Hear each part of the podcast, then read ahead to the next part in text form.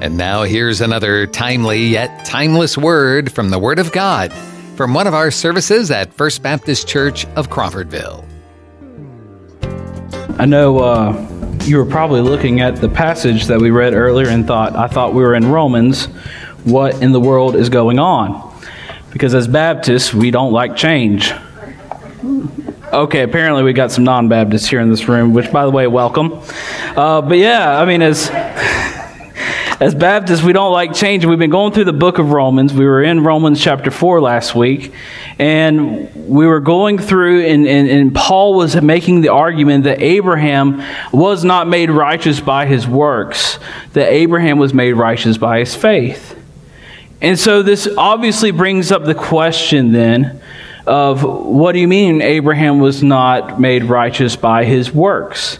Well, Paul lays out his argument and says that no, that, that God saved Abraham, and because of his, his faith in God, he was made righteous apart from his works. And, and, this question of what righteousness looks like and, and, and, how do we obtain righteousness is always one that we, you know, we struggle with. Even Martin Luther himself, uh, the great reformer, was looking through the book of James and did not know how to reconcile the book of James with Paul's writings here in Romans because James talks about how uh, our obedience to God causes us to do good works. It's out of our righteousness that we do good works. And, and Martin Luther thought that that kind of put too much emphasis on works. And so he, he really struggled with that dichotomy. How, is that, how does those two relate? Uh, and, and, so the question then comes down to for us if, if someone like Martin Luther, who, who studied so much, hey, Lindsay and Everett here. I just saw him. Hey, how y'all doing? Hey, congratulations, guys. Sorry. Sorry, I'm like a dog. It's like, ooh, shiny thing. Um, but the question we have to ask then is uh, if Martin Luther struggled with this, the understanding, the idea of what, our, uh, what faith and works looks like, then what hope is there for us? Right? Well, what does that mean for us? Uh, I don't know if, if you're like me. Uh, I'm not what you would call a handyman. Uh, as a matter of fact, I'm the opposite. The, the, the one great thing that I can do real well is call the guy to come fix anything that I need. Uh, and, and, so a lot of times people look at me and, and, say, well, that's that a man's thing is to go fix stuff. And, and I guess that's just probably something that we as a society have placed on masculinity. And, and the stuff that I can fix, I can fix real well. You come to me, you have a software issue, I can, I can handle that with no problem. Uh, but you come to me and you tell me, hey, I need you to build a shed, it will be falling down at some point, if not immediately after I finish. Uh, and so, uh, you know, go, going in seminary, uh, there was one thing that I did not have a lot of, and that was money. And calling the guy is expensive. And so, uh, there is this great tool, I don't know if you ever heard of this, called YouTube. And so I have learned many a skill going on YouTube. I was just talking to Corey this morning about how I learned how to tie a tie through a YouTube video. Uh, I've rewired my dryer due to a YouTube video. I have done some electric, minor electrical work. Let me say minor because I, am not that confident in my skill. Uh, but I've done some minor electrical work because of YouTube University. And the fact is, is I'm really good at seeing, especially if they have exactly the same layout as I have, seeing what a person does and then mimic exactly what they do. And that is how I normally fix stuff around my house. Thank goodness now I have a little extra money that I can now call a guy if I need to on some things. Not enough to call on everything, but uh, you know on some things. Uh, and so because of that, uh, I've I've learned many skills. Uh, I've, I've had people come up to me and go, "You know a lot of stuff," and I go, "No, I just know a lot about this one specific thing." Uh, but the fact is, is that many of us learn by mimicking right? We go through jobs, and, and most of the time, when you first get to a job, what do you do? You train. You see how someone does the very task that you're going to be told to do, and then you do what they tell you to do, and because of that, you end up accomplishing that task. And so when we are here, we're here in Genesis today, and the reason why we're here in Genesis is we are going to YouTube University on what does righteous obedience look like. And that needs to be the question that we need to ask. What does righteous obedience look like? How does, how does works fit in with this understanding? Because let's face it, we really do know what fearful obedience looks like. Many times we come to church in order to obtain some sort of blessing, not because of obligation, but because of fear of what would it mean if we did not do that thing.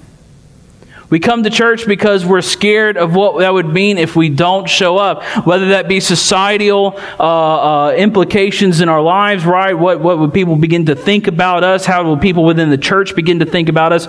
Or perhaps we even have this idea that God is just waiting for us to mess up so that way he can spill out his wrath upon us. And the truth is, is that both of those are lies.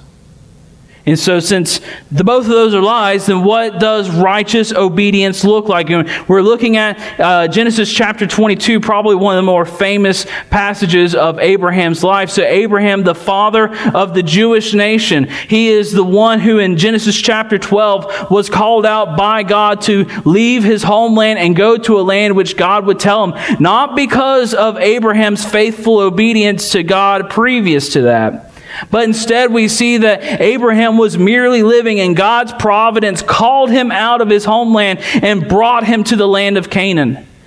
And it was through that that we see that Abraham and his wife Sarah go through many trials, many tribulations. And, and most of the time, let's face it, up until Genesis chapter 22, Abraham failed a lot.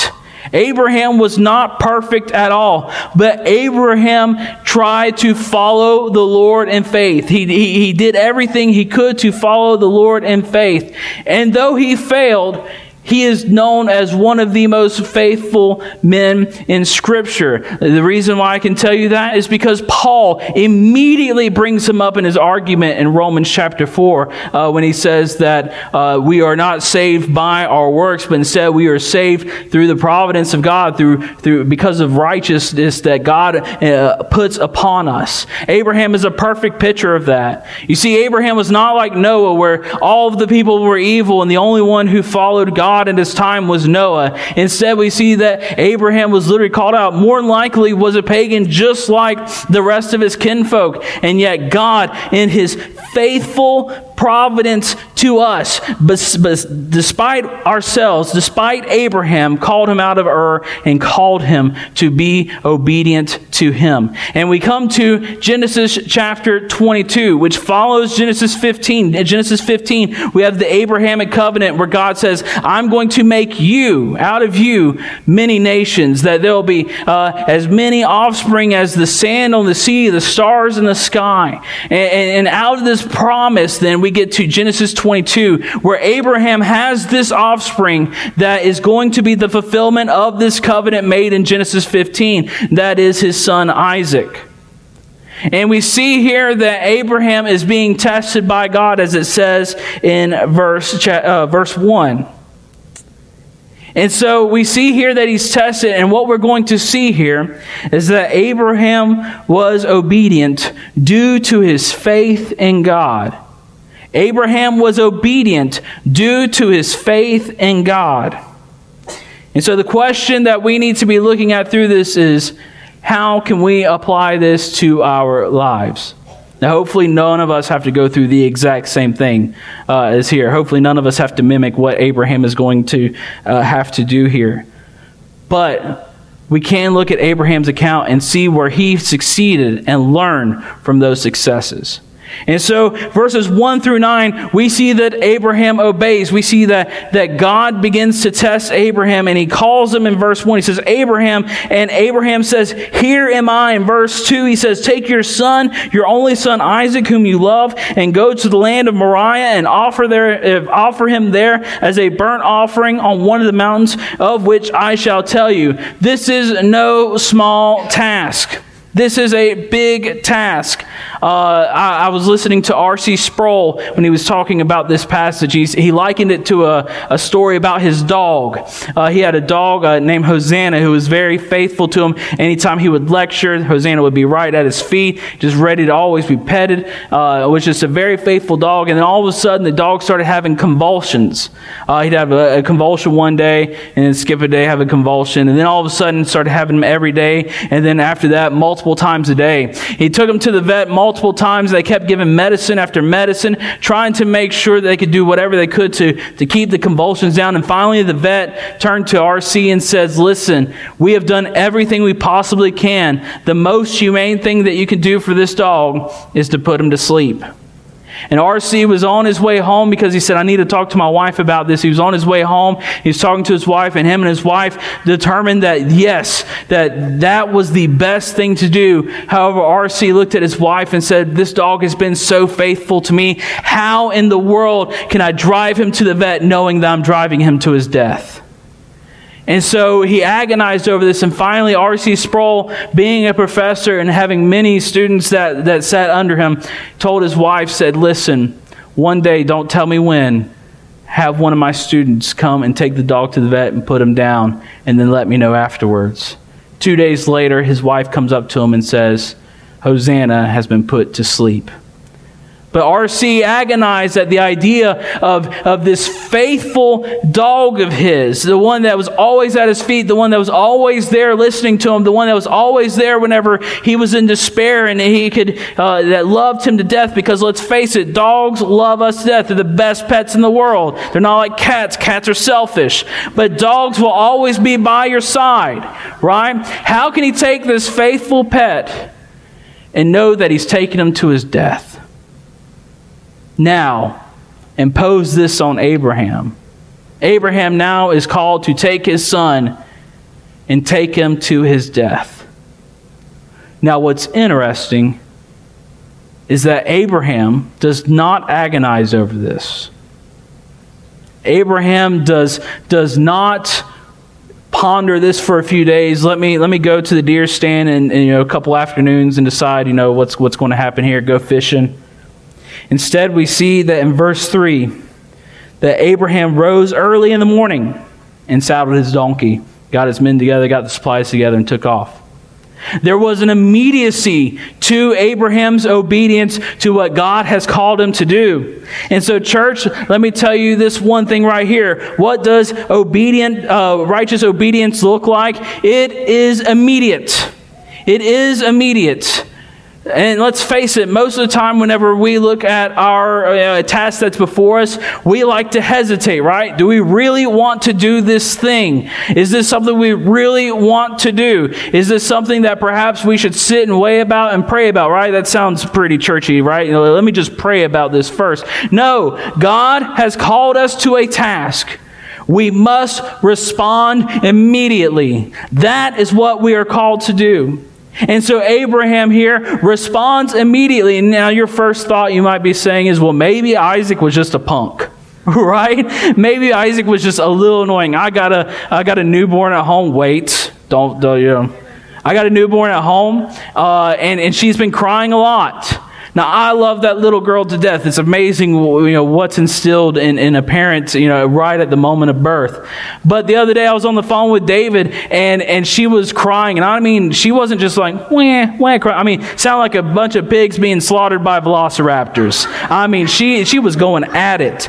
Uh, and Thorn was sitting off to the side and I got off the phone with David and Thorn looked at me and said, Daddy, I don't think she likes you. uh, true that, son. you know, the evidence right now suggests that that might be accurate. Uh, but but I try to tell them, listen, babies aren't like you. You know, they, they can't talk. You know, right? The only thing they know to get attention is to scream, and she's really good at it. And so that's that's why she's doing what she's doing. And he said, well, I'm going to teach you to talk. And I'm like, hey, you go right on and do that, man. More power to you. But let's face it most of the time when we think of Isaac here, we might think, well, maybe there's something in the background that, that helps Abraham in his obedience here. Maybe there's something that Abraham despises about Isaac. But let's not forget that in verse 2, God tells Abraham, Take your son, your only son, Isaac, whom you love, and take him to the mountain which I will show you. This is hard obedience.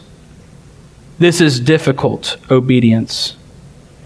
And yet we see that Abraham obeys immediately.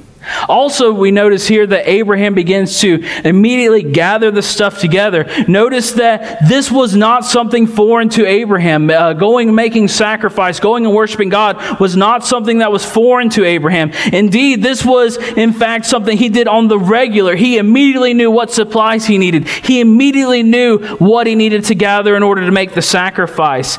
Let's face it.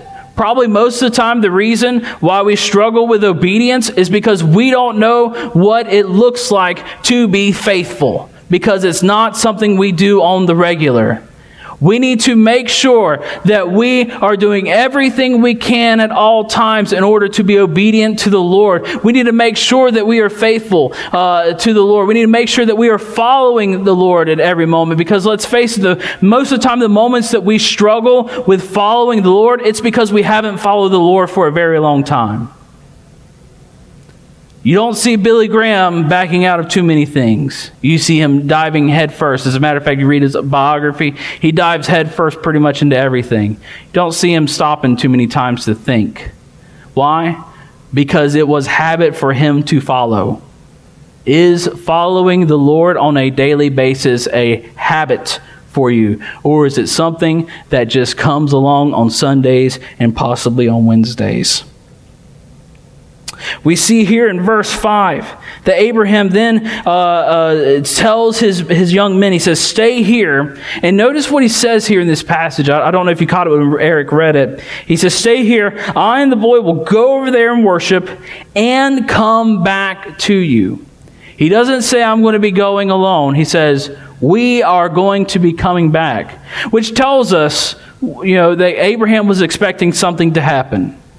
Right? Because if, if this is the son of which all the promises that God gave Abraham since he left his homeland, if all of those promises are secure in Isaac, Isaac at this moment is not married, he doesn't have kids, and if he dies, all of those promises are gone.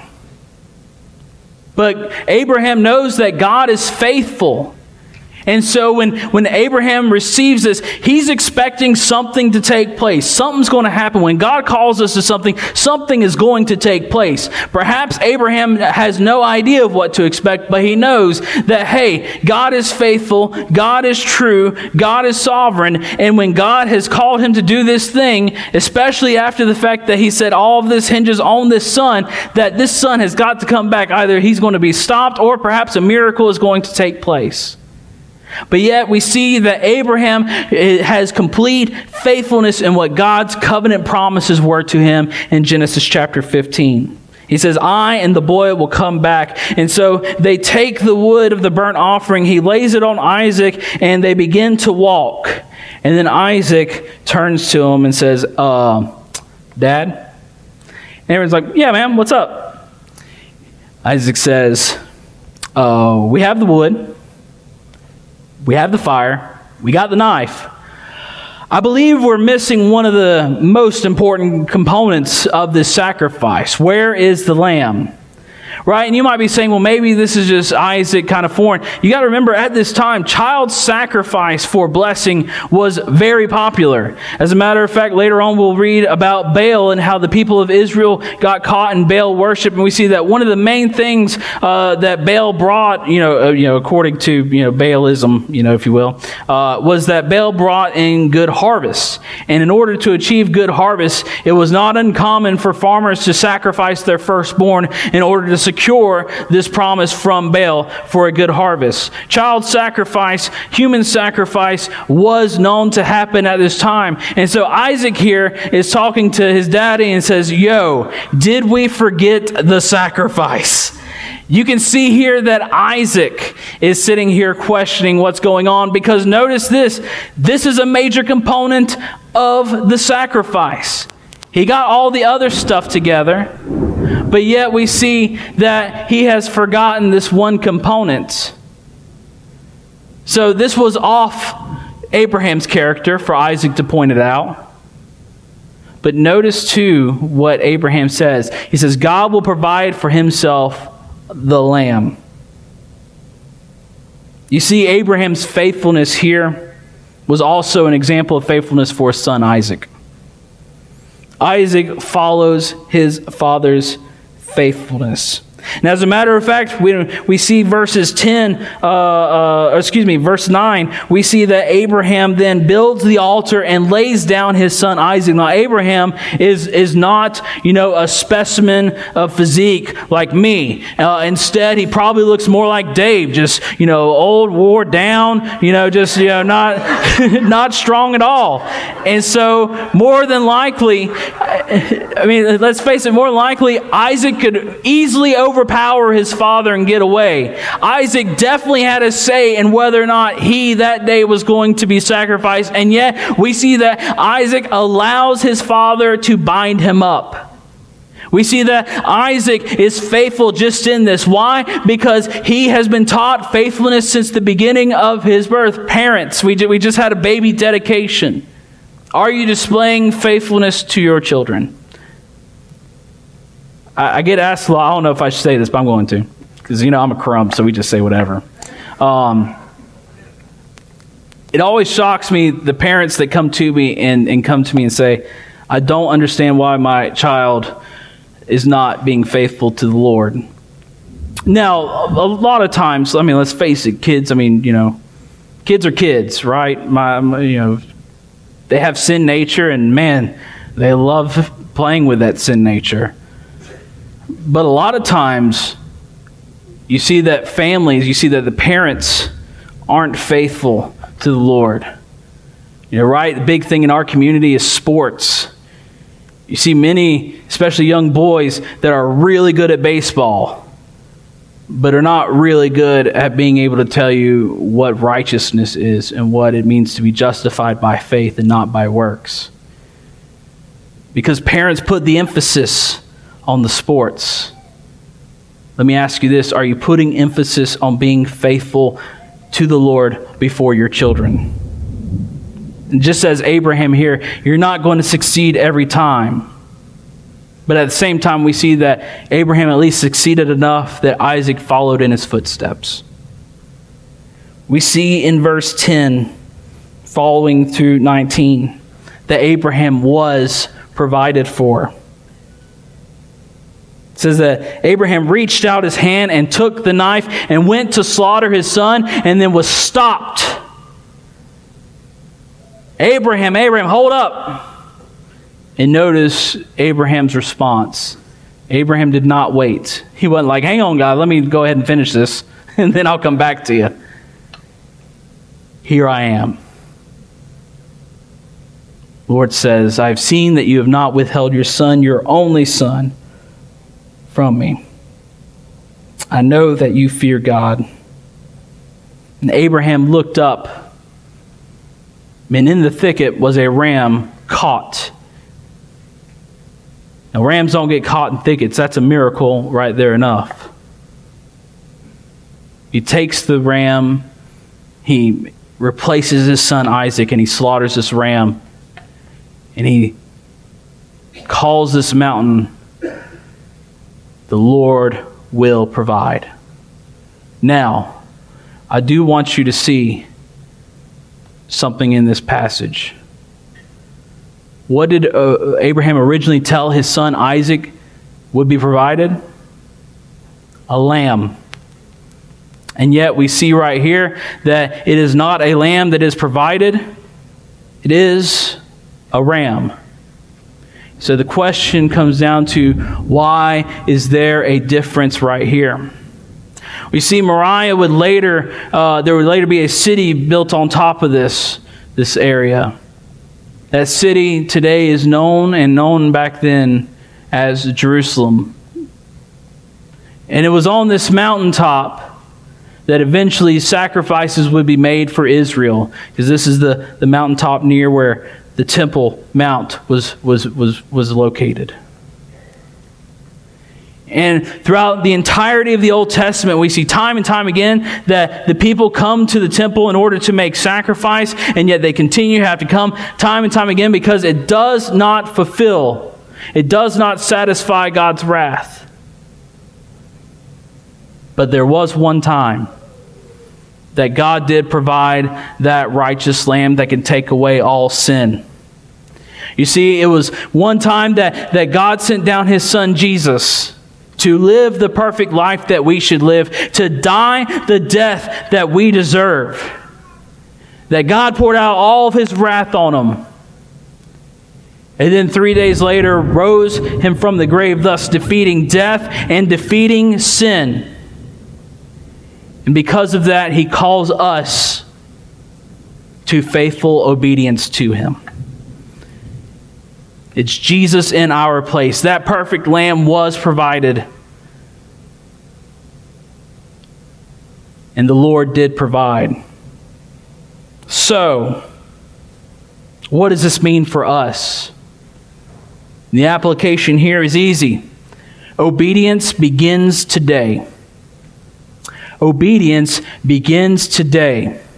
Just as Abraham was immediately following whatever God commanded, so shall we be. At First Baptist, we must follow the Lord immediately in our own individual personal lives. When the Lord calls us to a great work, we must respond immediately. When the Lord calls us to perhaps something that seems crazy, we must respond immediately. And let's face it, there are going to be times when we are called to do crazy things. I don't know if you recognize this. Abraham was just called to sacrifice his son Isaac.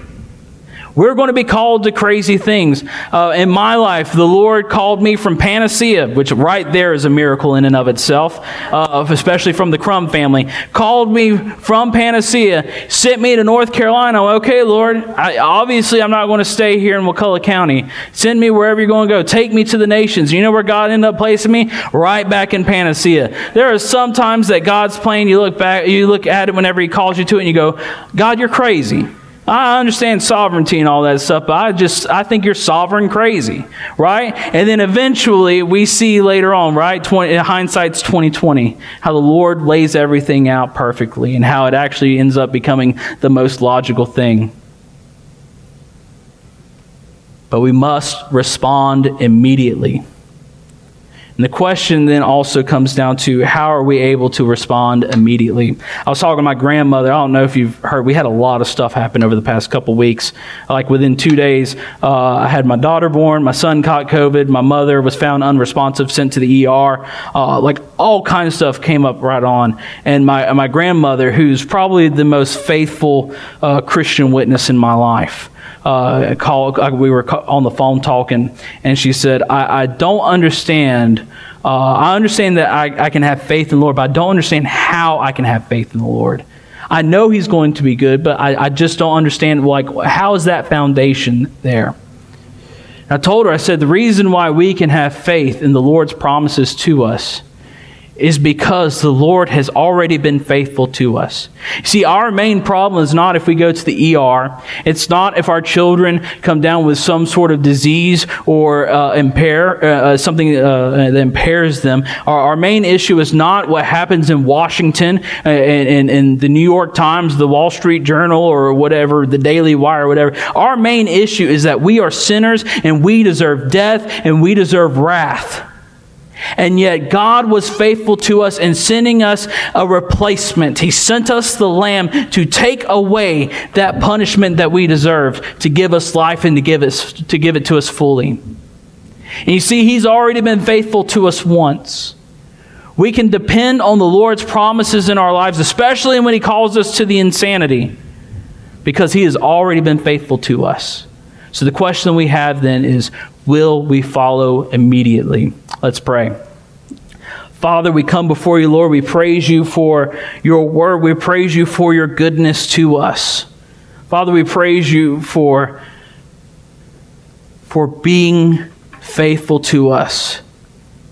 So that way we can be obedient and knowing that we don't have a blind faith, but Father, that you have displayed to us time and time again your faithfulness through the work, the salvific work of Christ. Lord, we pray as we go into this time of invitation that this would be a time for us to reflect, Father, to repent, Father, to be encouraged to continue forward. Father, I pray that you would be with us as we go into this time. It's in Jesus' name we pray. Amen.